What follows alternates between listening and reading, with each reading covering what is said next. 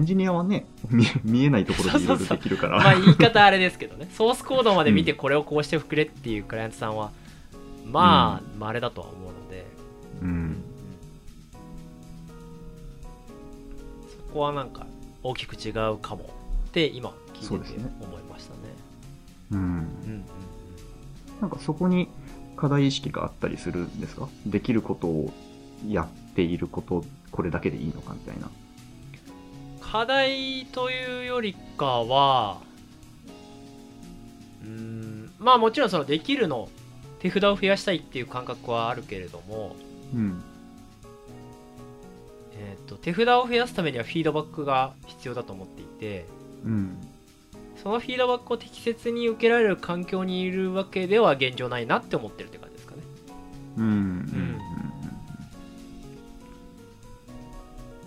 フィードバックっていうのは例えば編集さんがいて、はい、その人と一緒に記事作っていったりとかっていうようなことですかね。うんうんうん、だから例えばその記事を作るにしても、うん、まず冒頭にこうハイライトをバンと持ってくるのか例えば、うん、冒頭にちょっと匂わせながらこう読み進めてる途中でこうバンって持ってくるとか例えばそういう話だったりとか、うんはいうんライティングをしている人は世の中にたくさんいるとは思うので、うん、なんかその中でこう誰にどんな伝え方をするとどう刺さるかみたいなところは、うんうん、意識してやれる方がなんかお互いハッピーかなとは思いますかね、うんうん、そうですね。で今パッと思いましたけどその測定ってビュー数が多いところの方が精度が高くて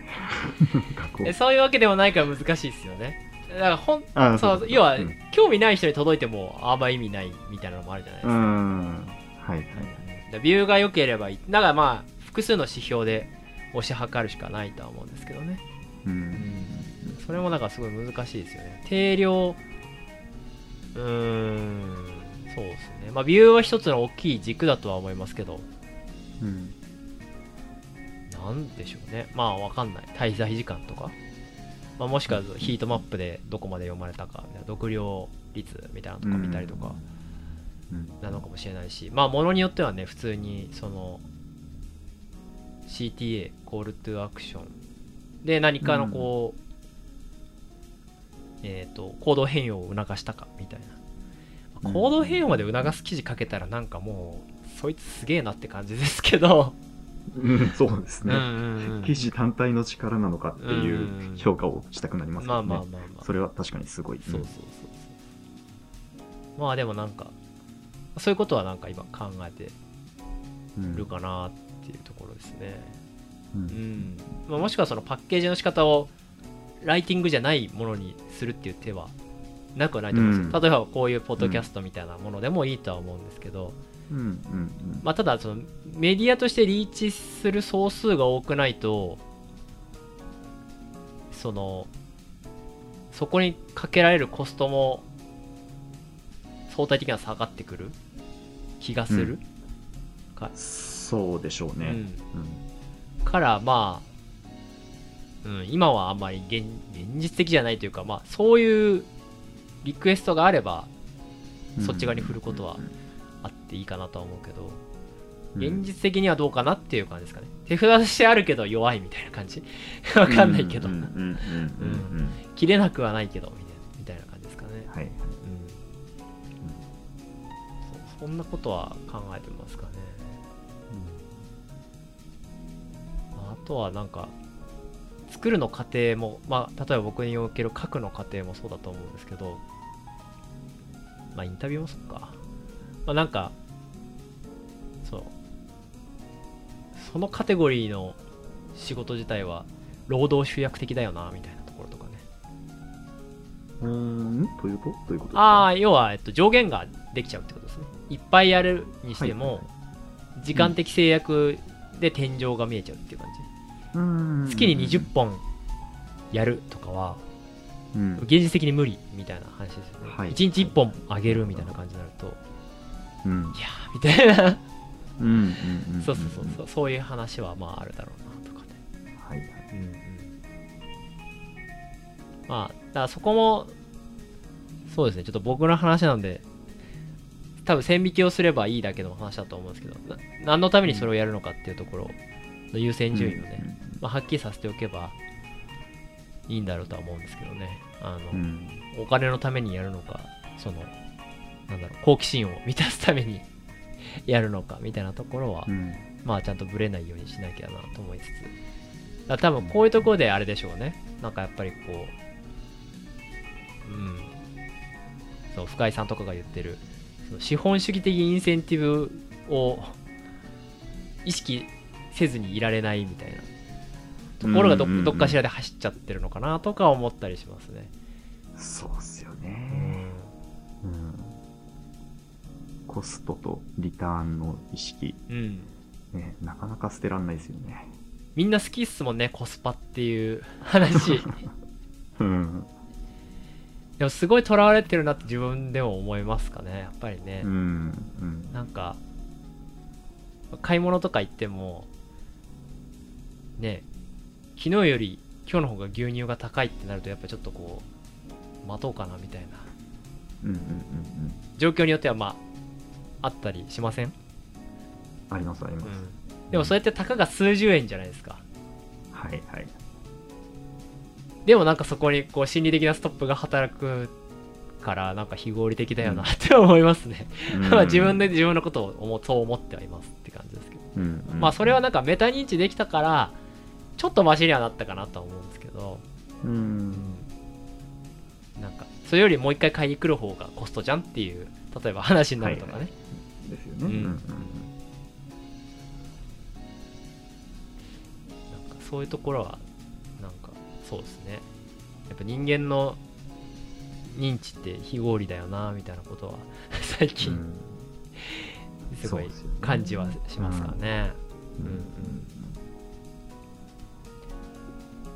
そうだな。でもなんかとはいえ結構なちさんのなんだろう今の働き方の状況って、かなりいいんじゃないかなと、まあ、いいっていう表現が分かんないけど、かなりなちさん的にもナッチさん的にも満足度が高いだろうし、周りから見てても仕事とそれ以外生活のバランスが取れてそうって見えるんじゃないかなと思うんですけど、どうですか？多分そうなんですよ、周りから見ると。なんかそれを象徴する出来事がちょうどこの間あって、創業メンバーの一人が、カウンセリング、まあそのコーチングに近いカウンセリングを受けて、で会社の中で僕がさっき話してたようなこういう、運営の難しさっていうのがあるんだけど、どうしたらいいですかねみたいなことを相談したら、なんかアドバイスが欲しくてそういう話をしたんだけど、自分が今こういう状況でっていうことを伝えるたびに、あ、そこまでできてるんですか、すごいっすねっていうなんかこう褒められて終わるっていう体験をしたらしいんですよね。だからまあそういうことなんだなって思って、渦中にいる身としてはもっとこうなったらいいのにとか、今全然ダメだなって思ったりするんですけど、相対的に見ればちゃんとできてるというか、なんでそれが成立してるのか分かんないっていうことをやってるのかもしれないなっていうのを、この間思いました。そうなんですよね。でもまあなんか慣れるじゃないですか。慣れる、そうですね。まあそれがデフォルトになるというか基準になっちゃうと、やっぱりなんていうんですかね、その人としてのこう欲の深さ、欲が深いからそうなのかわかんないけど、まあやっぱより良くしたいっていう気持ちはどうしても生まれるから、ね、そこは。ナッチさんとしてはもっとそのさっきの仕事イコール仕事じゃないのか、働くイコール自分が楽しいっていうところが一番でかいって感じですか？そうですね、それが最終的に達成したいところって感じですかね。だからまあつまり自分が幸せを感じることだけやっている状態というのがゴールだと思ってますね。なんかその時に組織ってどういう組織であったらいいんでしょうね。組織がそこで果たすべき役割は、その幸せを最大化することですかね。幸せにレバレッジをかけるみたいな感じだと思います。はいはいはいはいはい。あ、そういう装置になればいいのか。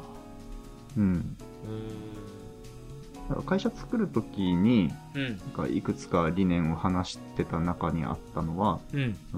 個人でやってってもいいんだけど、集まることでより楽しくなるから一緒にやっている場にしようっていうのを話してたんです。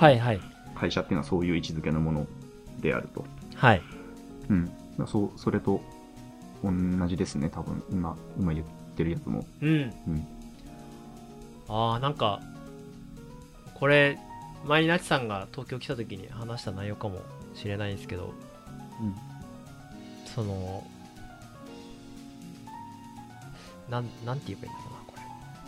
すごいバンド活動的だとも思うし、バンド活動だと音楽性の違いとかってやっぱりタイミングによって出てきたりとかするじゃないですか。そこっていうのはどういう認識なんでしたっけ？その要はなんでかっていうと、僕が思うのは、ちょっとその立ち上げた状態とは違うので、大前提感覚は違うかもしれないんですけど、その僕が思ってるのはその入社時の望まれてる役割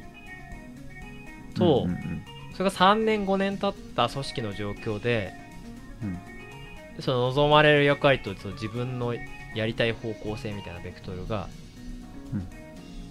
ずれたりする場合って、それはなんか発展的解消は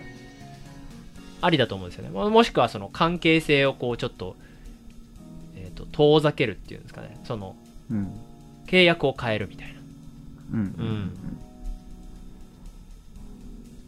だそこはなんかある種そのバンドメンバーでないとできない音楽があるって思い続けるのも結構大変かなって思ったりする。なるほど。その例えをそのまま借りると、やりたい音楽っていうのが定まってないという形をとってますね、会社と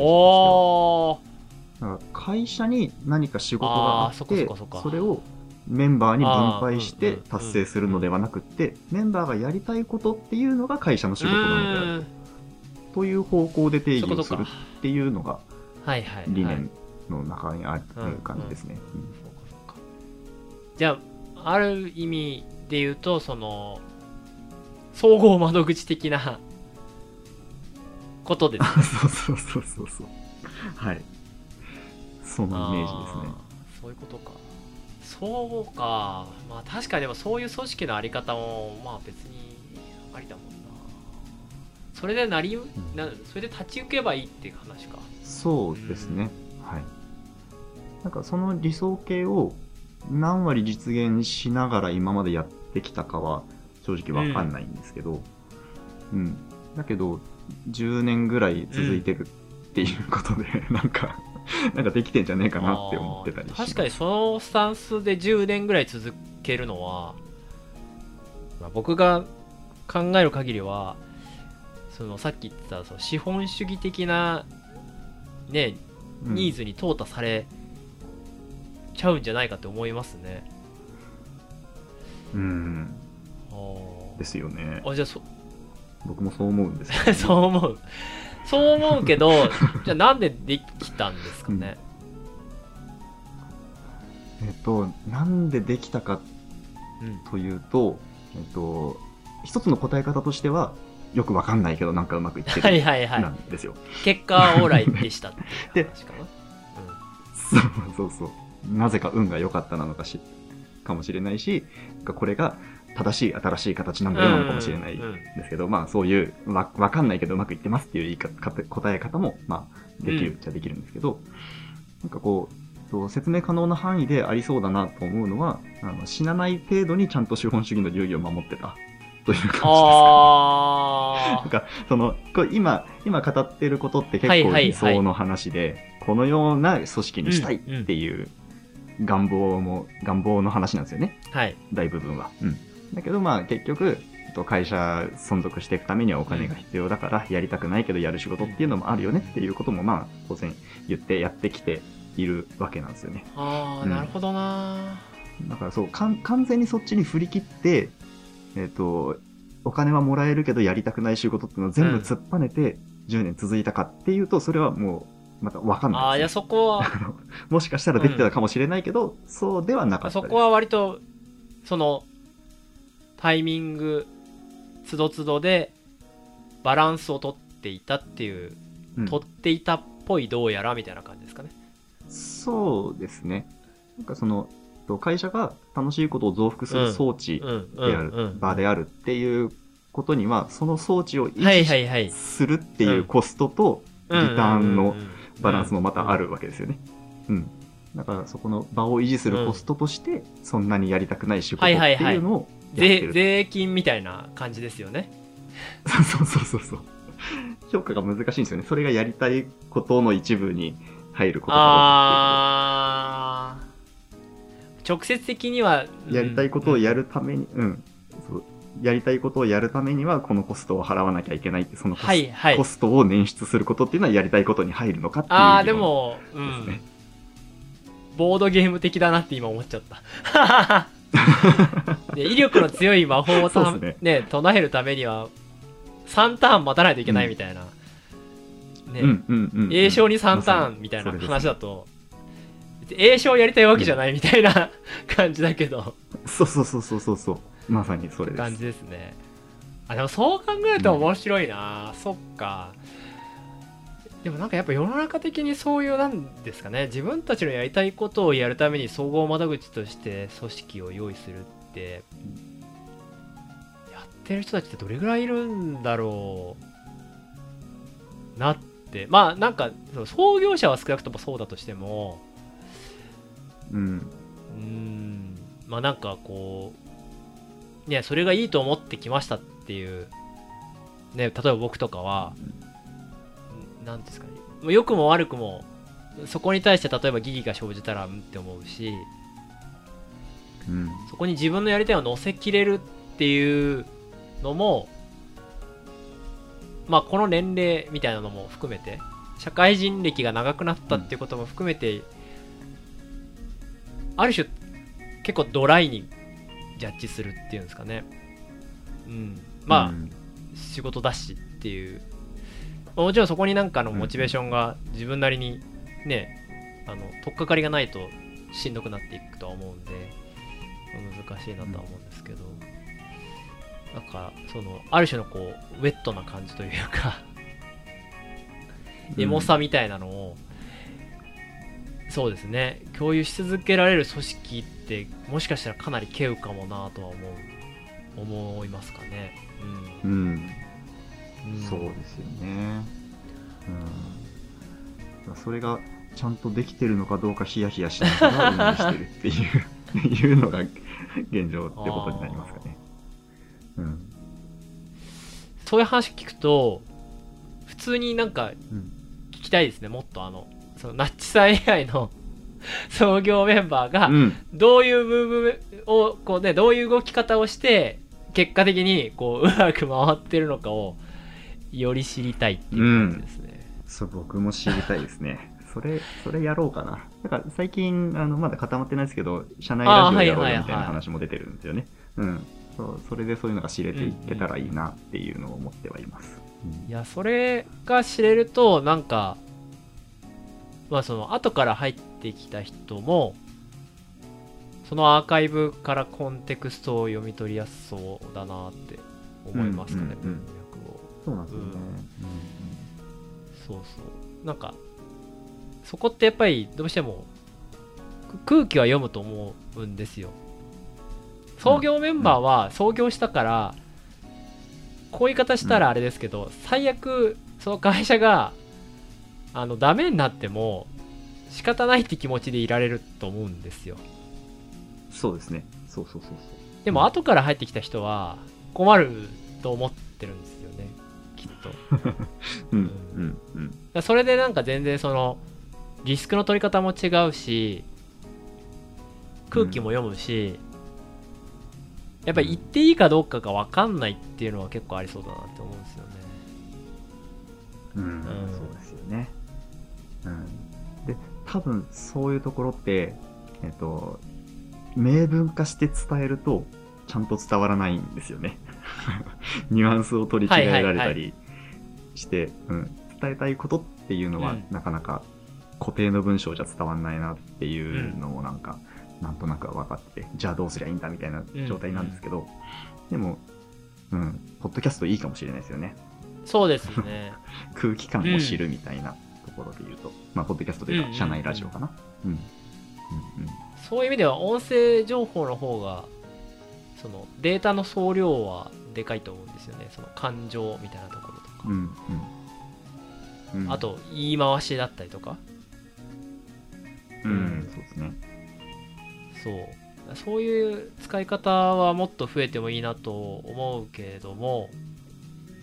なんかやっぱり一番大事なのはそれをこう伝えようとし続ける姿勢だよなみたいなことは思うかな。そうですよね。やっぱ伝えようとし続けない限り、なんだろう、伝わる情報量が増えることはあんまりないというか、なんか特にフルリモートとかだと、減っていくっていう言い方は、まあちょっとそのオフラインと比較した場合に相対的に減っていってるとは思うんですよね。だよなっていうのはすごい思いますね。そうですね。その減った分想像で補う部分が多くなるから、その想像をどれぐらい実体というか理想に近づけてもらうかみたいな働きかけ方がきっと、今も思ったことですけど、きっと有効で、そのためにも伝えようとする姿勢っていうのを理解してもらうっていうのはとても大事そうですね。そうそう。あとはなんかボールを投げないと、ボールが返ってこないケースも多分あると思うんで、とりあえずボールは投げといたけどみたいな。拾って投げ返したい人はどうぞみたいな。はいはいはい。その辺は、もしかするとそのね、書面、特にね、まあ就業規則とかって読まない人は読まないと思うんで、それを体現して別の形で表現するみたいなのが大事なんだろうかねっていうイメージですね、今の話を聞く限りは。そうですね。いいっすね。そういう会社もあるんだなっていうのはすごい夢があるなっていう気持ちになりますね。それでもなっちさんは悩むんだもんなっていうのもそうですね。含めてですけど。なんかちなみにその子育てと仕事みたいなところで言うと、なんかどうバランスさせていこうとか、どうこうミックスしていこうとかって何かあったりはするんですか？バランスについてはよく分かってないですね。今は娘1人5歳なんですけど、これから年齢上がっていくにつれて、どれぐらい僕と一緒にいてくれるのかとかっていうのも刻一刻と変わっていくでしょうから、あんまりバランスについてしっかりした考えを持ってない、そういうところですかね。で混ぜ方については、できるだけ仕事の場に限らずですけど、いろんなところに連れて行きたいと思っていて、だからね、職場に僕がたまに行くときに連れて行くっていうのをやりたいなってずっと思ってます。そうか、なるほどな。それはやっぱりなんですかね、いろんなインプットの機会を作ってあげるみたいな感じなんですか？いろんなところに連れてくっていうのはどういうことを意識してどうしようと思ってるって感じなんですかね？狙いはいろんな大人に触れてもらうということで、価値観の多様性の確保、担保だったりとか、あとはなんか表現難しいですけど、その失敗っていうものはないみたいなっていうことだからそれはね、どのような大人に会うのかっていうことをあんまりコントロールしないというのがきっと大事なんですけど、なんかこういろんな例を見て、それでも楽しそうだとか、なんかこう、なんかその自分が陥っている状況を自分しかその状況にいない、自分が一番不幸であるみたいなところに陥ってほしくなくて。なんか壁にぶつかった時に誰かのことを思い出して、あの人と似てるなとか、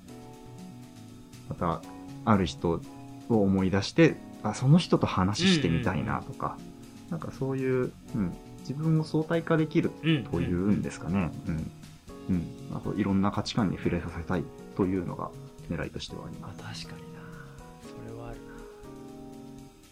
そうっすね。まあそれもね、そのあったからといって本人がどれぐらいインプットできてるかどうかわかんないけれどもっていう前提も含めてってことですよね。そうですそうです。そうですね。なるほどな。ちなみになんかなんですかね。その子育てのカテゴリーの話になっちゃいますけど。なんかなっちさんの考える、なんだろうな、その子供にしてあげた方がいいと思っている教育環境みたいなこととかってなんか考えたりとかしてるんですか？なんだろうな、教育環境でいうと習い事を今結構やってるんですよ。英語、ピアノ、ダンス。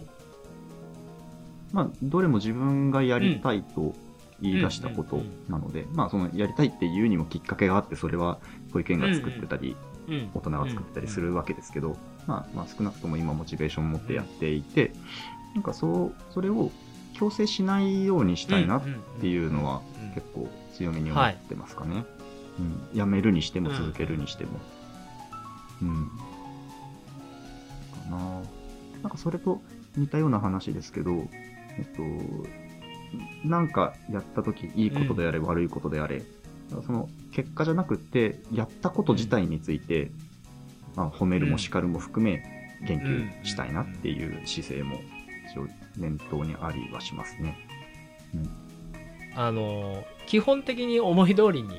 ならないじゃないですか。思い通りにならないって言い方がちょっと正しいか、合意的に正しいか分かんないけど、思った通りには動いてくれないですよね。だからそんな中で本人しかわからないことを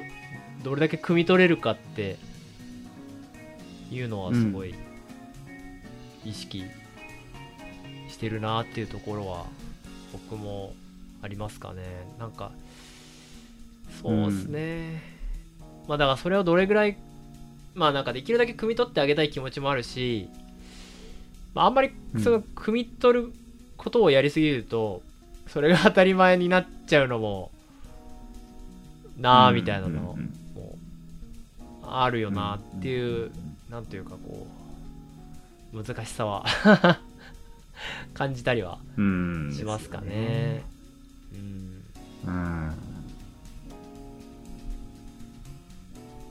かこうよく反省するのが、子供が何か言いたい、何か抱えてんなっていう時にそれを言葉で聞き出そうとするんですよね。でもわかる。どうしたの？どっか痛いの？とか、何怒ってんの？言ってくれないとわかんないよみたいなこと言っちゃうんですけど、いやそう語彙が足りないだけかもしれないし、日本語では足りないのかもしれないし、なんか言葉にならないものをなんか抱えてるのかもしれないしっていうのを後で反省するんですけど、なんか。到達したい心持ちとしては、理解しなくてもいいんだっていうことなんですよね。親が子供のことを分かってあげたいっていう気持ちから、その最大限自分を美化して言いますけど、分かってあげたいという気持ちから厳しい行動に出てしまっているんですけど、分かってあげようとすること自体が誤りであるっていうふうに思いたいなって思ってます。そうですね。その分からないけど分かろうとするみたいなところは、そうですね。そこは確かに大事ですね。究極は分かんないけど、まあなんか寄り添う姿勢はあるよみたいな、ところはね、確かにね、うんうんうんうん、なんかこう子供には子供の不可侵領域があって、うん、そこまでこう、はいはい、分け入って入ろうとしないみたいなことをね、考えておきたいなっていう。まあ別にね、だからそれは大人子供を問わずその、うんうんうん、適度な距離感が必要って話ってことですよね。うん、そうですね。怒ったりはしますか？しちゃいますね。うん。しない方がいい。もう100、0、100でしない方がいいって思ってるんですけど、はいはいはい、してしまいます。なつさんどういう感じで怒るんですか？どういう感じ？僕が我慢できないポイントは、自分の都合で人を振り回すこと、とりわけ時間を浪費させることなんですよ。はいはいはいはい、それ結構沸点低く怒っちゃいますね。うんうん、なんかこう保育園に行こうよっていう状況で、こう謎のこだわりで床をほふく前進進むとか、はいはいはい、そういうのをこう後の予定が詰まってれば詰まってるほど怒るっていう行動に出てしまいがちです、僕は。うん、状況はイメージできます。うん。うん。時間はね、まあ、やっぱり圧倒的に時間の感覚が違いますもんね、子供と大人でね。うん。うん、そうですね。うん、そうかそうか。いやでもなんかなちさんも怒るんだっていうことがね。今回多分こう普段なっちさんのねこう温厚な人柄を、うん、コミュニティとかで、ね、に触れている人からすると、うん、なちさんも怒るんだみたいな、うん、子育ての時も怒るんだみたいなの結構意外じゃない、どうなんだ、でも意外だと思うんだけどな。でも結構みんなそんな感じですけどね、僕から見てても。エプソさんも怒んなそうですけど、どうですか？でも、怒んないことはないですね。状況によって、まあ、なるべく説明はしようとしますけど、うん。没交渉な時は、没交渉ですねっていうコミュニケーションを取るので、多分、大きい声出す時もあるし、そういうなんかこう冷静に距離を取るみたいな時もありますけど、うん、まあありますよね。だって、うん、こっちも納得いかないこと納得いかないって伝えないとねえ、まあなんかそんな一方的に都合のいい状況にはなんないでしょうっていうことはね、まあ難しいですね、うん、その辺はね。なんかこうできるだけできる状況であれば答えてあげたいけどね、まあ、それはもう押し引きというかね、うん、の問題だとは思うんで、うん、またね、なんか多分なちさんとかはうちより1歳上だからよりそうかもしれないですけど、うん、できるのにやらないみたいなムーブをすることもある。ありますね、うん、ああいうのとかね、結構なんかねできるの分かってるからマジでやってほしいみたいな、あそこのなんかね、やっぱできるが増えると期待値が上がっちゃうんだなみたいなのも含めてね。ありますね、うんうんうん。そういうところは結構こうイラって状況によってイラってするし、まあでもなんか、うん、一つ結構逆説的だなっていうふうに思ったのは、そういう時こそ、うん、なんか子供側に乗る方が、うん、結果的にコストがかかんないみたいな状況もそうですよ、ね、結構あるじゃないですか。往々にしてありますよね。なんじゃこれみたいな、一緒にふざけた方がいいみたいな、ね、そうそう、なんか押してダメなら引いた方が良かったみたいな、うん、あれの方がもうすぐ行ったじゃんみたいなのも結構やっぱそう実際のケースとしてインプットが増えると、うん、次のタイミングでどっちだってなりますよね。これは押すのか引くのかみたいなそうそうそうそうありますね、うん、それは結構ね、でもなんか状況が引くしかないみたいな、そのシチュエーションを作ることもやっぱりあるので、さっきの時間みたいな話とかも、そこは本当にね、分からんって思いながら分からんって思いながらもうやるしかねえなっていう。そうですね、臨機応変にやっていくしかないですよね。本当にそうですね、はい。ごめんなさい、ちょっと長々と喋って取り留めもない雑談これは雑談ですかどうですか、雑談どうなんでしょうね雑談って言ってもいいんじゃないですか。じゃあこれは取り留めもない雑談の対談をお送りしましたということで、なんか 3割ぐらい僕のカウンセリングしてもらったみたいなところもありますけど、どうですかね。でも僕はそこ知りたいから聞いたしなんかいい会社だなって思いましたよありがとうございます。いや、なんかそういう組織が増えたら、なんかまあある種の、そうですね、なんかこうキャッチーな言い方しちゃうとポスト資本主義的な組織運営かもなとは思いましたね、なんかそのやりたい、できるをこなしながらちゃんとやりたいとこをバランスしていくっていう状況を、だからそれがなんかね、その人が増えないといけないっていうところがどれぐらい影響してるのかなっていうところは、またそれはそれでナッチさんと一緒に立ち上げた方とかにも聞いてみたいなと思ったっていうところですかね、といったところで、はい、ありがとうございます。どうもありがとうございましたということで、はい、ということで、ゲストナッチさんでした。ありがとうございました。ありがとうございました。